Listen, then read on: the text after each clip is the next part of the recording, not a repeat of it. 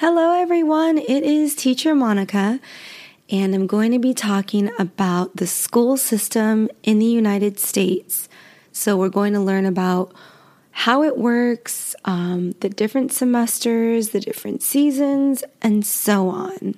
So, we are heading into the fall season. So, we're in August, and usually at the end of August is when our fall season begins um, August, September. And the fall season in the US tends to be very nice. The weather is beautiful. That is when the leaves on the trees start falling. And it's also when the students start going back to school.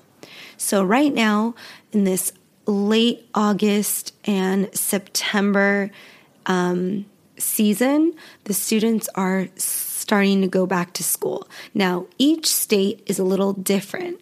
So, some students go back to school August, some students go back to school in September. It just kind of depends on the state that the student lives in and, you know, the school policies, what is normal there. In addition to that, the universities and colleges are also all going back to school.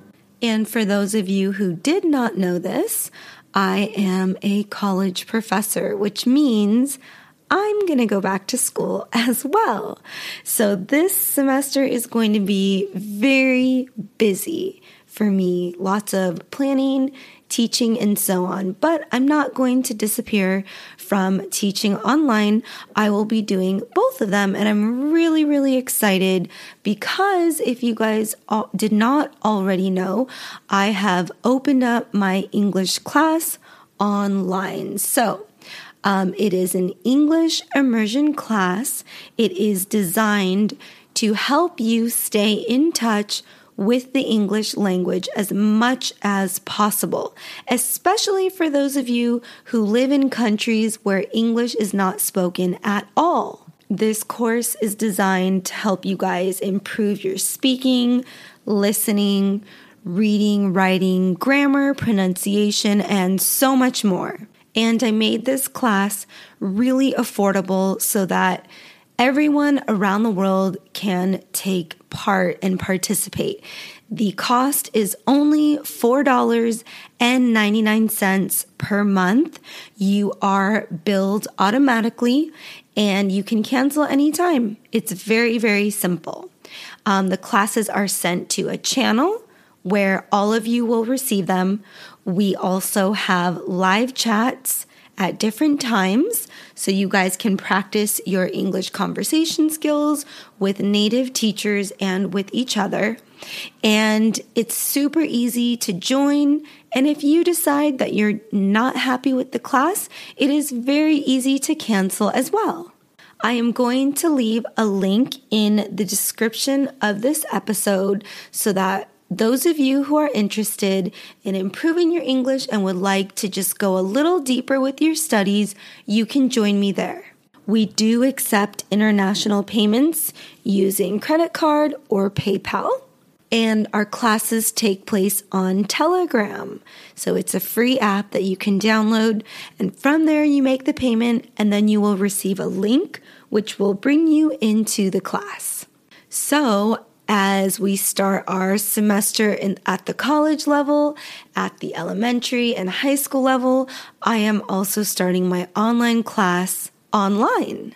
Now, there are some differences between the schools here in the US. Some schools have school uniforms, and this means that the students all pretty much wear the same thing. So, all of the boys wear uniforms and they all look pretty much the same, and the girls also wear uniforms as well. Now, other schools, they don't have uniforms. They allow the students to wear whatever clothes they want. I think there are some pros and cons, you know, like to wearing a school uniform. I think one of them is that it doesn't really show the rich kids or the poor kids. Everyone kind of looks the same. So you can't really tell who's rich and who's poor. Also, it helps to take away any stress from worrying about, oh gosh, what do I need to wear to school tomorrow? Well, you already know what you're going to wear because everyone wears the same thing. I think in those ways, it's actually really nice. Um, but obviously, there are some cons, being that maybe you want to wear something a little more comfortable, or you want to wear a certain kind of jacket when it's cold and you can't because you can only wear the school uniform type jackets or sweaters.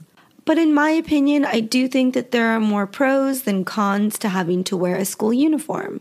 I'm not totally familiar with how other schools do it around the world. I believe that in um, in England, the students do have to wear uniforms, and I'm sure it's probably pretty similar the way that we do it here in the US.